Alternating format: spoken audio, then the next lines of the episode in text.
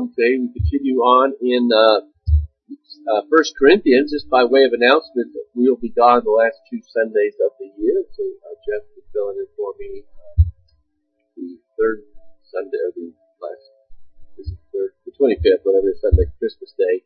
He'll be, uh, and, and then we'll only be having uh, one service on Christmas Day. Keep that in mind too. The 10 o'clock, 11 o'clock service. Jeff will be speaking. Then uh, Tyler will fill it in the next week.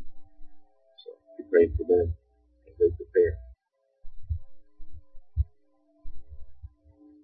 First Corinthians chapter 10. We will spend actually uh, one more week in chapter 10 before we move on to chapter 11 just because there's, there's a lot of good things here. We want, especially when it comes to living in the new covenant and understanding what the law of is for the Christian in the new covenant. These are things that we want to just go through and not be in any big hurry.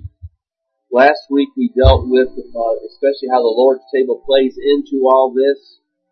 We saw that the Lord's table is a commemoration of our participation with Christ's death and resurrection. Our baptism is our initial public profession of union with Christ course, we're very happy to be able to have a baptism today, and this, of course, is one of the things that we do. Is Daniel will be professing publicly uh, that he is now a follower of Jesus Christ. Right? He's been united with Christ. Communion is an ongoing statement of our union with Christ and His body. Baptism we do once, communion we do as often as you do it. In our case, we do it once a month. And then we saw that we should not over realize the table Neither should we under realize it, as if it, uh, as if reminding, well, first of all, over realizing the table, we, we said, is to think that it does more than it does. The Mass, you might say, is the ultimate over realizing of the uh, table, as if they believe that Christ is actually being sacrificed. Others see that as we participate in a physical action that God infuses some measure of grace to us.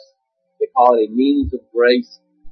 And we want, we don't want to over-realize the table, but we don't want to under, under-realize it. We are accused as Baptists, for instance, of under-realizing the table because we simply say it is a memorial service, which Christ tells us it is.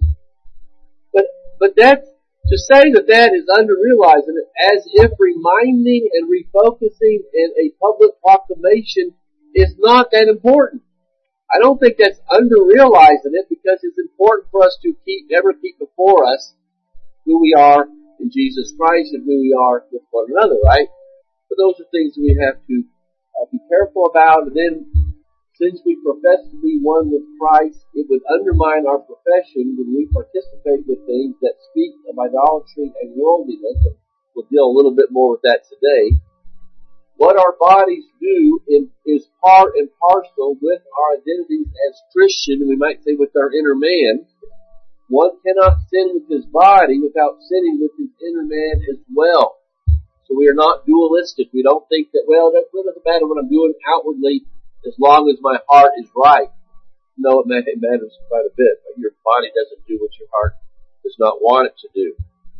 And so as I say, we're going slowly through this passage because Paul is summing up all that he has been saying when it comes to how we live as Christians uh, with each other and how we live as Christians who are not under the Old Testament law, but now are free to serve Christ and not to serve sin we serve Christ in a new and living way. Now when I say that we are not under the old covenant law, I do not mean that we don't know what our law is, that we're not under any law.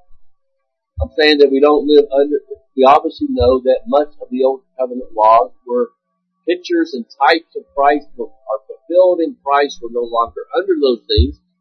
But obviously there's much in the Old Testament and certainly in the Mosaic Law that gives us insight into what the law of God is. But the, the Ten Commandments, minus the fourth anyway, gives us great insight into what God expects of us, how He wants us to live. We, as we went through many of the laws in Exodus, we, we, we saw principles. For instance, the Old Testament law makes it very clear what God thinks of homosexuality and sexual perversions, right? So there's great, there's things in there that apply to us, but we're not under it as a covenant.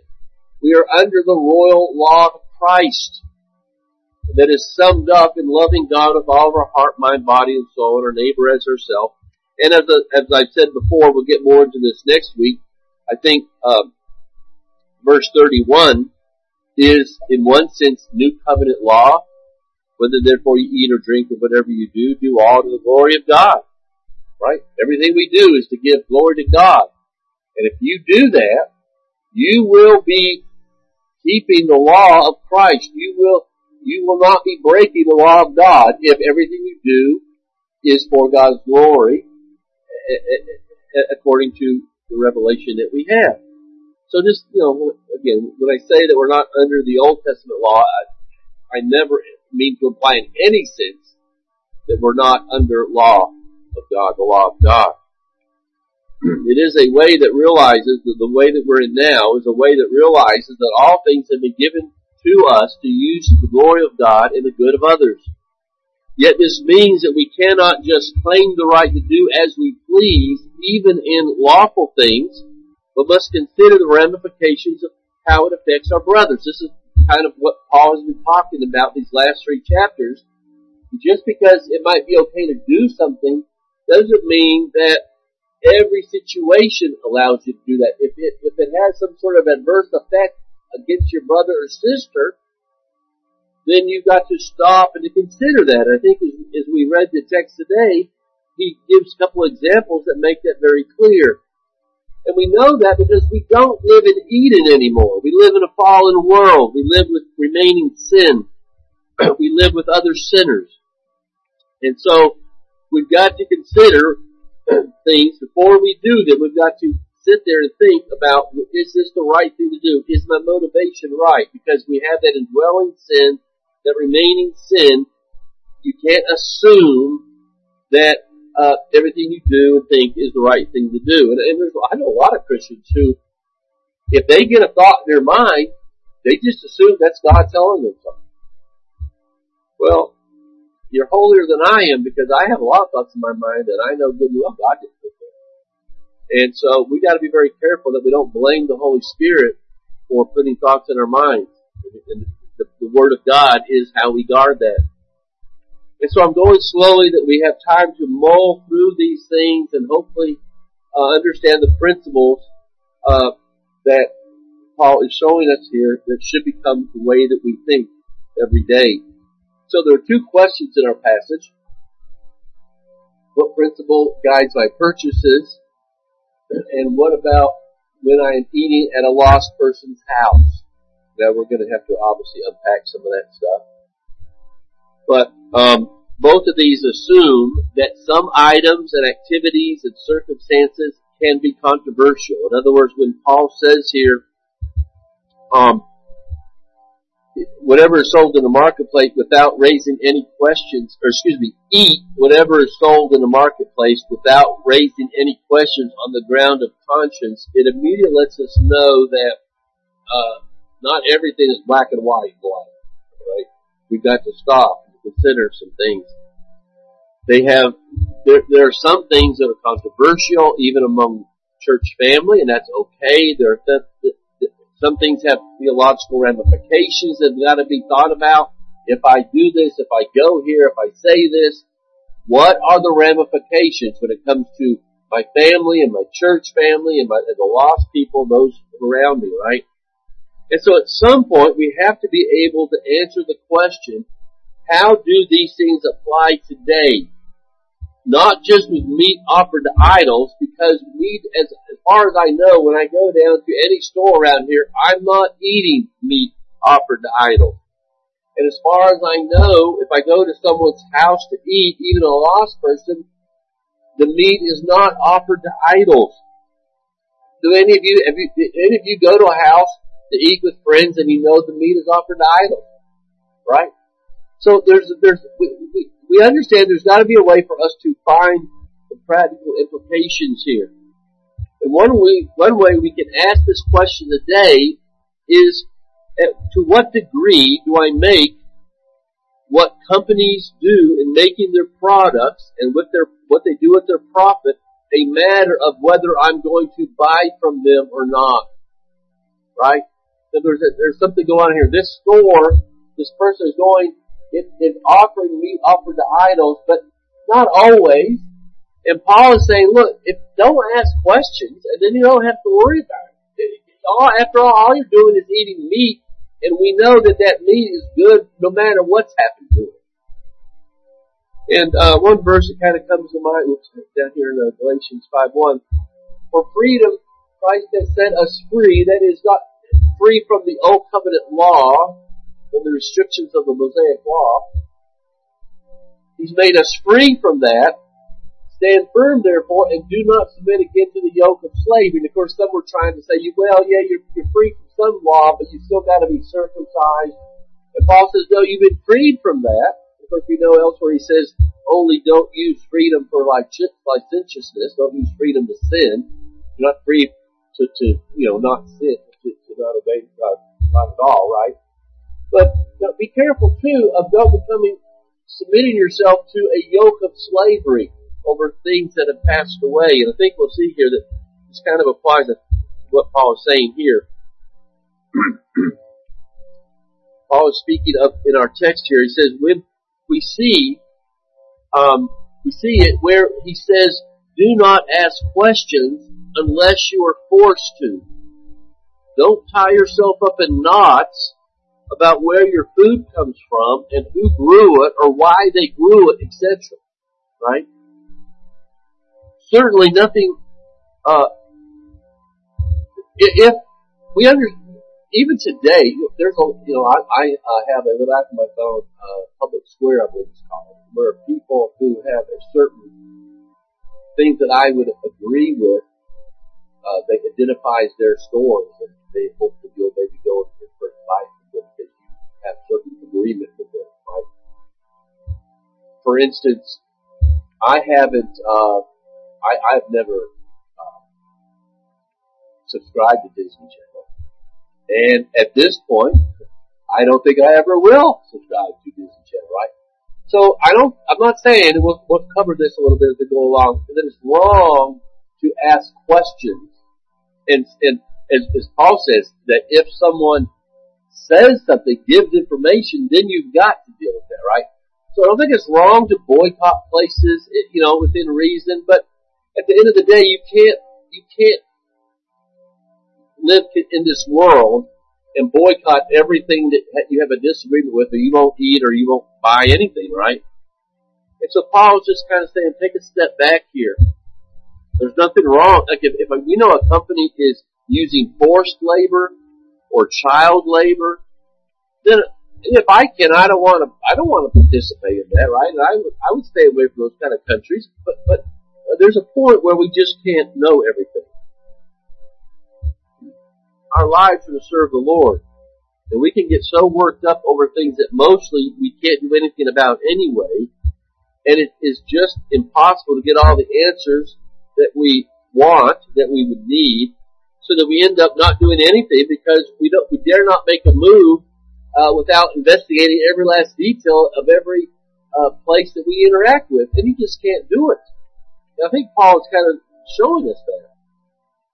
Again, think of the Roman world in which it would be impossible to work or eat at a place that isn't connected with idolatry in one way or another.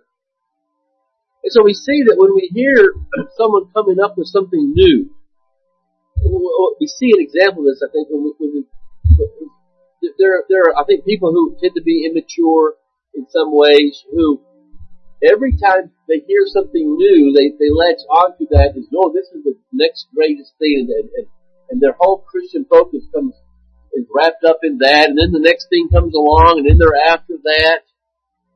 And, and, and, and they ignore everything, they get all caught up in some, the latest thing until something else comes along.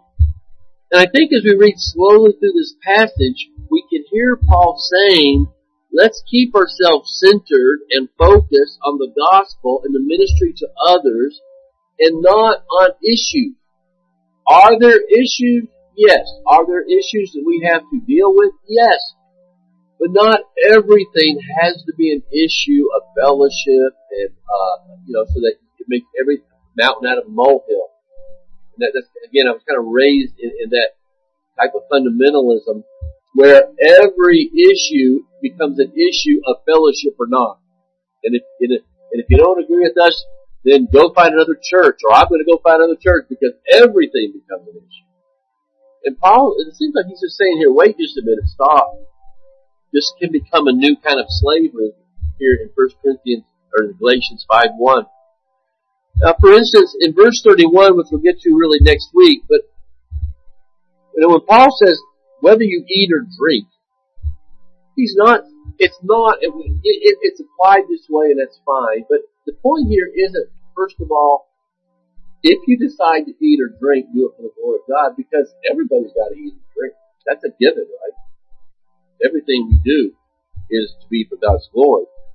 In this context, Paul, why he says, uses the examples of eating and drinking is, I think what he's saying is, whether you eat or drink things offered to idols or not,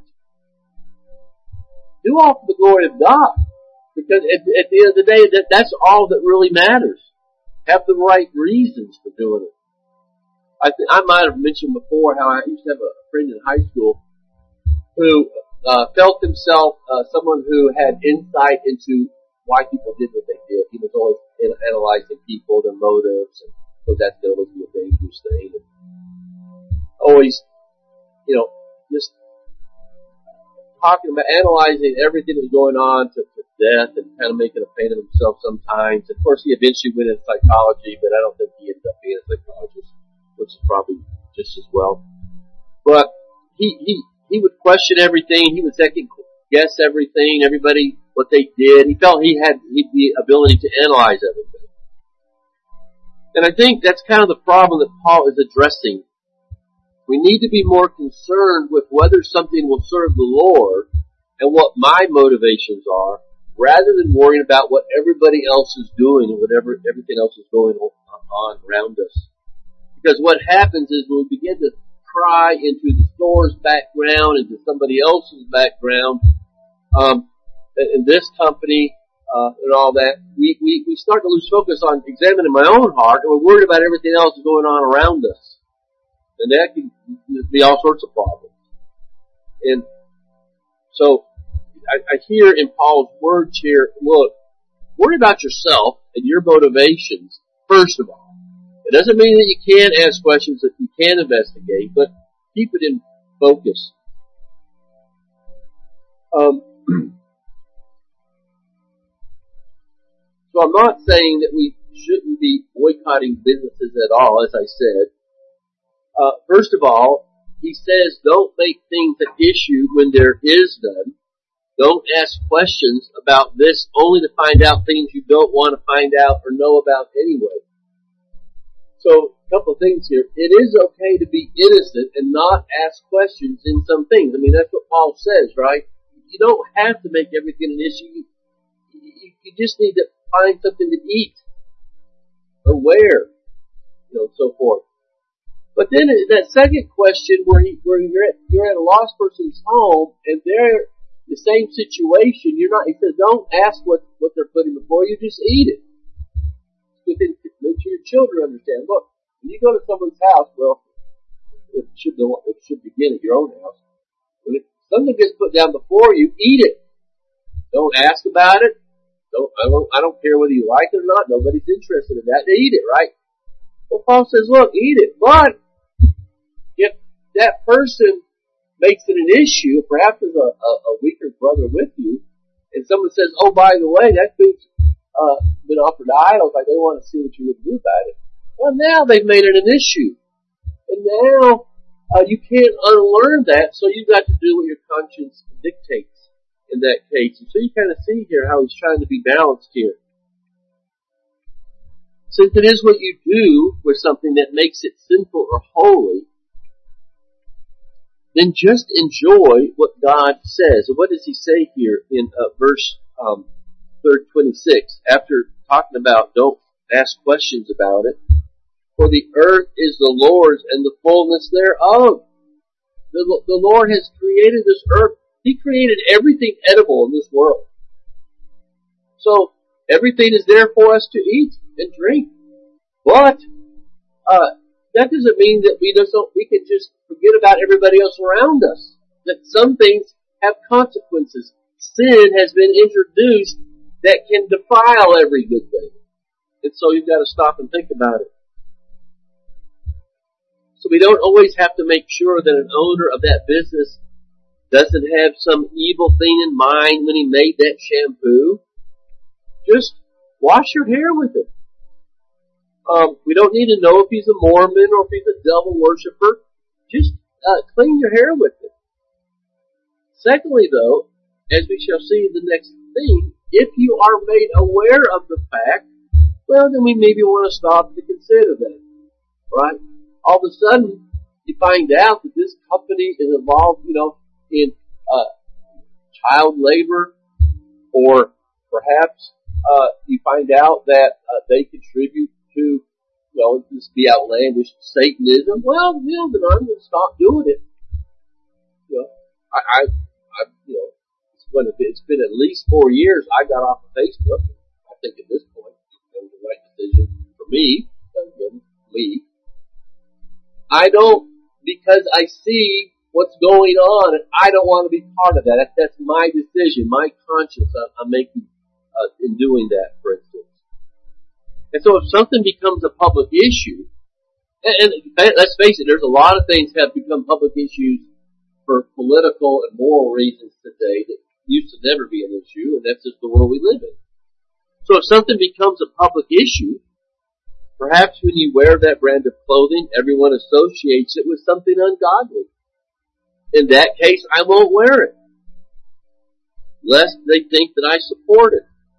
Again, the point is that I, how I participate with the weak and especially the lost, uh, what it does with the souls of men, the cause of Christ, I've got to, I can't just, even though that that shirt might be a suitable covering for me, if it states something that is a problem that dishonors the Lord, that offends needless, needlessly, then why would I do it? I think that's kind of what Paul is saying here. Again, the point is how I participate with those around me.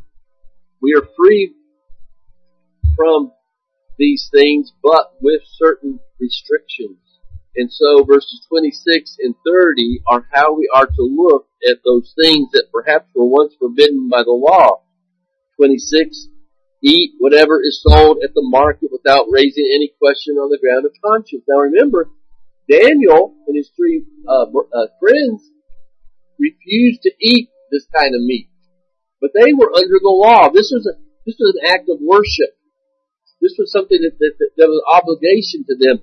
Paul is saying now those things things have changed, and, and, and what we eat doesn't matter. But that doesn't mean that there are times where that might not be the case.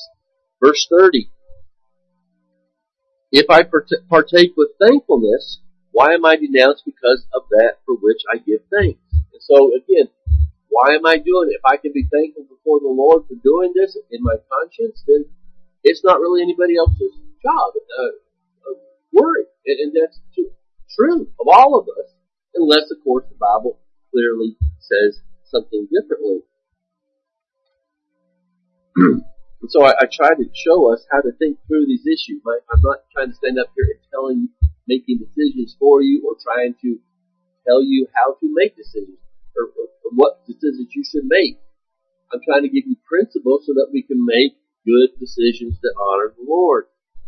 And So verse 21 isn't a categorical statement that you can't ever eat meat offered to idols or something that is uh, tainted by whatever the, the business is doing in some way, but to eat it in a place or circumstance in which we are involved in activities that dishonor the Lord becomes wrong, as we dealt with last week. When you go to a place where they are basically worshiping an idol and eat the meat there, now you've crossed the line with your testimony.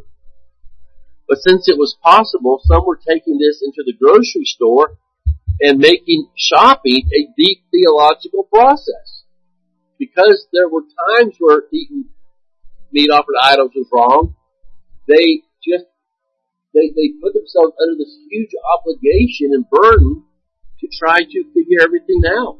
So they were asking all sorts of questions instead of just buying something to eat. That's what Paul says. Look, just go in there and shop and get out of there and don't uh, make it a theological experience of some sort. I think that again explains verse 25 and 26. We almost have to assume that everything we have was made by lost people in some way for all kinds of wrong reasons. But those people, those companies also hire God's people. A lot of God's people work, or, you know, are supported by those people, those companies. So, you know, if we don't have to make this an issue, let's not, if, if best we can.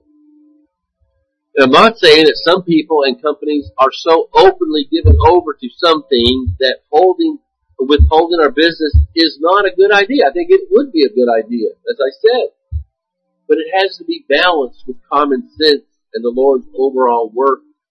And it, as he, Paul says here, it has to be a matter of conscience.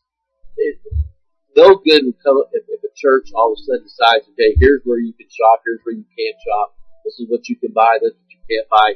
Um, well, I doubt anybody would stand for that, but uh, although there are some who, who don't mind that believing. But it, what's the point? We, we've gotten ourselves way off focus, right, of what we're here for. Another good passage I think kind of brings some of this stuff out. 1 Timothy 4, 1 through 5. But the Spirit explicitly says that in latter times some will fall away from the faith, paying attention to deceitful spirits and doctrines of demons, by means of the hypocrisy of liars, seared in their own conscience, as with a branding iron. So what are they, these people doing?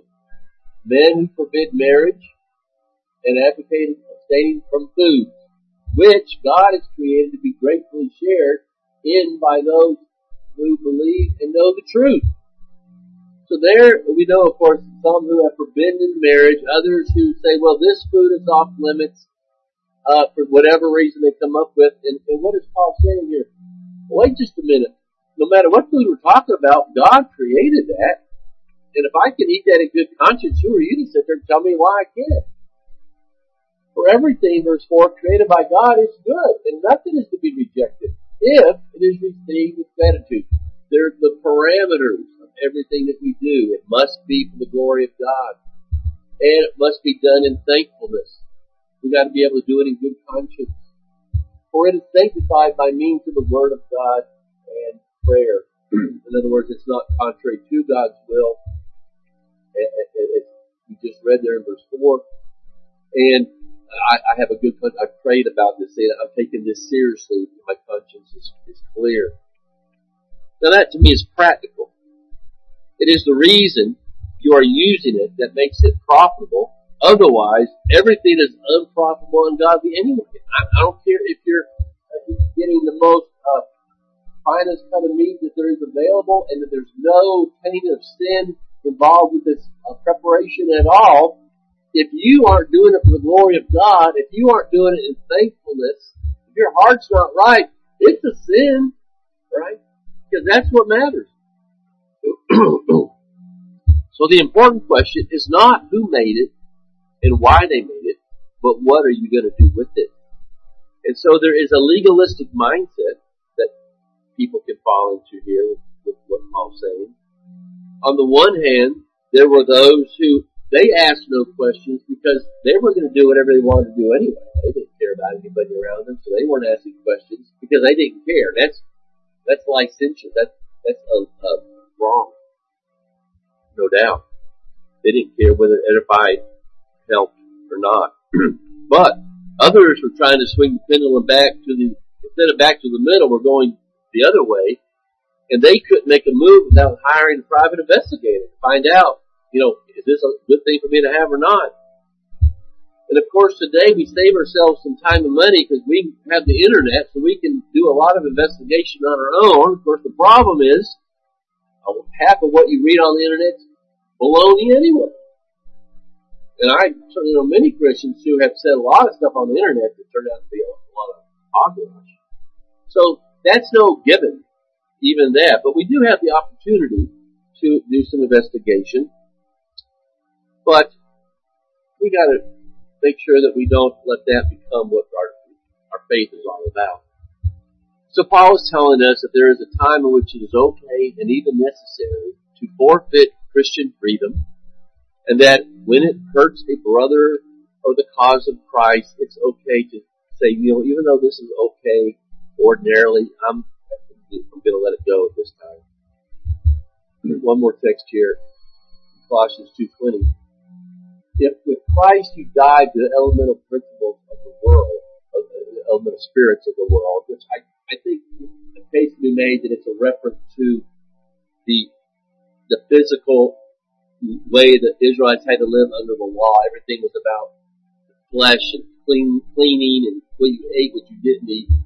And if in Christ we have died to that because it's all been fulfilled in Christ, why do you live as if you're still alive to the world to submit to regulations such as do not handle, do not taste, do not touch, referring to things that all perish as they are used? We don't live under the law because we know that if I eat a plague that hasn't been clean, it might not be the best idea. But it don't hurt me. That's my business. Under the law, you had everything had to be washed a certain way. Every, there were regulations for everything. And Paul says, look, we're not under that anymore because that's all physical things. They were teaching about spiritual things. That's what's important there. These have indeed uh, in, an appearance of wisdom in promoting self-made religion and asceticism, things we've already talked about, and severity to the body. And how many people have made Christianity those about all about those kind of things? That it's a self-made religion where asceticism, where someone sits on a pole for several years, uh, they they, they mistreat the body because they think that somehow that makes them holy. No, all that does is, is uh, hurt and, and make scars. It, it, doesn't make you whole. And, and that's why he said it's, it's self-made religion. But they are of no value in stopping the indulgence of the flesh. Because that is the heart. My, my flesh does what my heart tells it to do. And so refraining from food and drink and this or that isn't what produces godliness. He is saying that not letting your body do things actually doesn't produce holy living. It isn't that discipline isn't part of following Christ. We saw that in chapter 9, did we not? As Paul talks about how he keeps under his body under control. But godliness can't be reduced to what you do or don't do. Only love can obey the law of Christ. There must be an eternal, internal, me, conviction of love to Christ and love for others that causes me to do what I'm doing. And that's what's so important. And that's again, new covenant living, law keeping. And so the second issue he brings up is when someone makes this a test of our faith, makes it public. Is again, you've gone, you're eating at somebody's house, it's either the host or maybe somebody else says, oh, by the way, and now all of a sudden you've got to do something with that. Not because anything's changed in the food, but because perhaps they're wanting to see what you do. They've made it an issue. And he says, okay, it's time to back off and, and, and just not, not get involved in that. So for instance, you're at the wedding and they're about to make a toast with champagne and you don't have a problem with that, but say, you know, you're sitting across from a, a brother or sister who just really struggles with that, and you say, look, I'm not, I'm not going to make this an issue, right? And you don't have any. Because what's important here? Now, it might be a good thing, an opportunity for you to help this person maybe talk those things out, but you're not going to sit there and be a, become a stumbling block.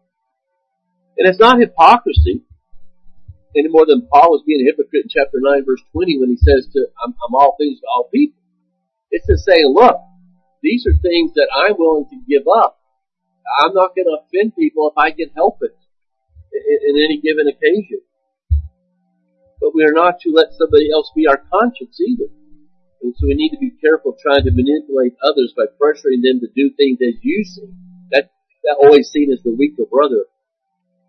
And so verse 27 says here, um, if, if one unbelievers invites you to dinner and you are disposed to go, eat whatever is set before you without raising any question on the ground of conscience. So again, a very similar theme. Don't ask questions. But if he goes on to say, um, if someone says to you, this has been offered in sacrifice, then do not eat it because they've made it an issue. It has become an issue in that particular case. And so, um, and by the way, the, the, notice here a little something about biblical separation. If you are eating at an unbeliever's house, biblical separation is not us refusing to be around lost people, even maybe eating with them. Uh, you know, we are here to minister to lost people, to, to reach lost people, right? Primarily, biblical separation obviously is keeping the world out of your heart and there is influence, but biblical separation is separating from people who profess Christ but don't live like they profess Christ. That church discipline where you disfellowship them. That, that, that's separation, not, not being away from lost people necessarily, although obviously there's times where we have to separate from them as well, but I think that's something to keep in mind. Anyway, let's, let's, let's bring this to a close in verses 29 through 30, because these statements, you gotta stop and think about this, because it sounds a little, uh, uh, contradictory. So he says, do not eat it for the sake of one who informed you, and for the sake of conscience. Now, again, the, the, the verses were not inspired. Somebody did that. And I think the best way to understand what he's saying here is to, uh, to put the first part of verse 29 with verse 28, and the 29 really should start at where it says, For why should my liberty be determined by somebody else's conscience? So let's read it like that, and I think this will make a little bit of sense. So he says, I do not mean your conscience, excuse me, um, let's start reading verse 28. But if someone says to you, this has been offered in sacrifice, then do not eat it, for the sake of the one who informed you, and for the sake of conscience, I do not mean your conscience, but his. So in other words, because he would be offended, because he wouldn't understand what you're doing, that's the time to lay off of this. It's the end of thought. Verse 29 then should be, or the next thought should be, for why should my liberty be determined by somebody else's conscience if I partake, partake with thankfulness? Why am I denounced? Because of that for which I give thanks. So he's not turning around and saying that um, my con that um, you know he didn't he didn't say look for conscience sake don't eat that and then turn around and say well um, why should I worry about what someone's trying to impose upon my conscience? That, that's why I think it's better to see 29 starting uh, there at word for. So what he's saying there in verse 29 then would be, uh, basically, if we could read it like this, um, your conscience is clear and, and you're thankful to be able to eat it, but in this case somebody thinks it's idolatry and so I will not force my freedom when it is not helpful. And so verse 29 is saying, why should I make my freedom an opportunity to be slandered? Even if they don't understand what they're talking about, I don't want them to use my conscience and, and what I'm doing as a way to dishonor the Lord if I can avoid it. And so I think that's kind of the thought there in verses 28 through 30. Well, let me close with just uh, skipping down to chapter 11 verse 1 because chapter 11 verse 1 really should be in chapter 10 anyway. Paul finishes this thought with saying, be imitators of me as I am of Christ. How did Jesus live out what Paul is saying? He came to the lost sheep of the house of Israel to seek and to save that which was lost. And when he, in his ministry, walked around and ministered, he offended the Pharisees all the time.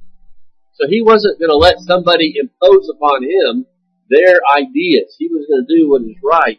And he didn't walk around living just to make sure he didn't offend anybody. That's not what Paul is saying. He ate with prostitutes and other social outcasts because He was revealing himself to them as their Savior. He didn't walk around worrying about whether he was offending everybody. He served the Father, and it was always going to offend the world.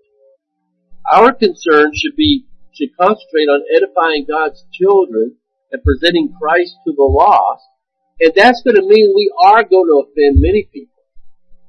But when it comes to one another, we need to be able to stop and say, look, you know, I, I've, I've got to figure out a way to show love and to help and to edify each other. We want, it's okay to offend the lost if it's properly done, but we don't want to offend each other if we can help it. Neither do we want to be so weak that we are easily offended by things that we can't support from scripture. So let's not tie ourselves up in knots by making everything a mark of faith, but instead understand that we have been freed from the law so that we can serve the law of Christ. Now that, that takes a lot of thought and discernment. The things that I've said means that everything's not black and white and I've got to stop and think through things. And that's okay. That's good spiritual exercise. To judge your motivation. Why am I doing this? How will this serve the Lord? How is that not a good thing, right? It's hard, it's difficult, it doesn't please the flesh, it doesn't make things easy. But we've been called to, to serve, we're war, uh, to serve the Lord, and so let's not be afraid to do a little work, right? Well, before we have our baptismal, is there any questions?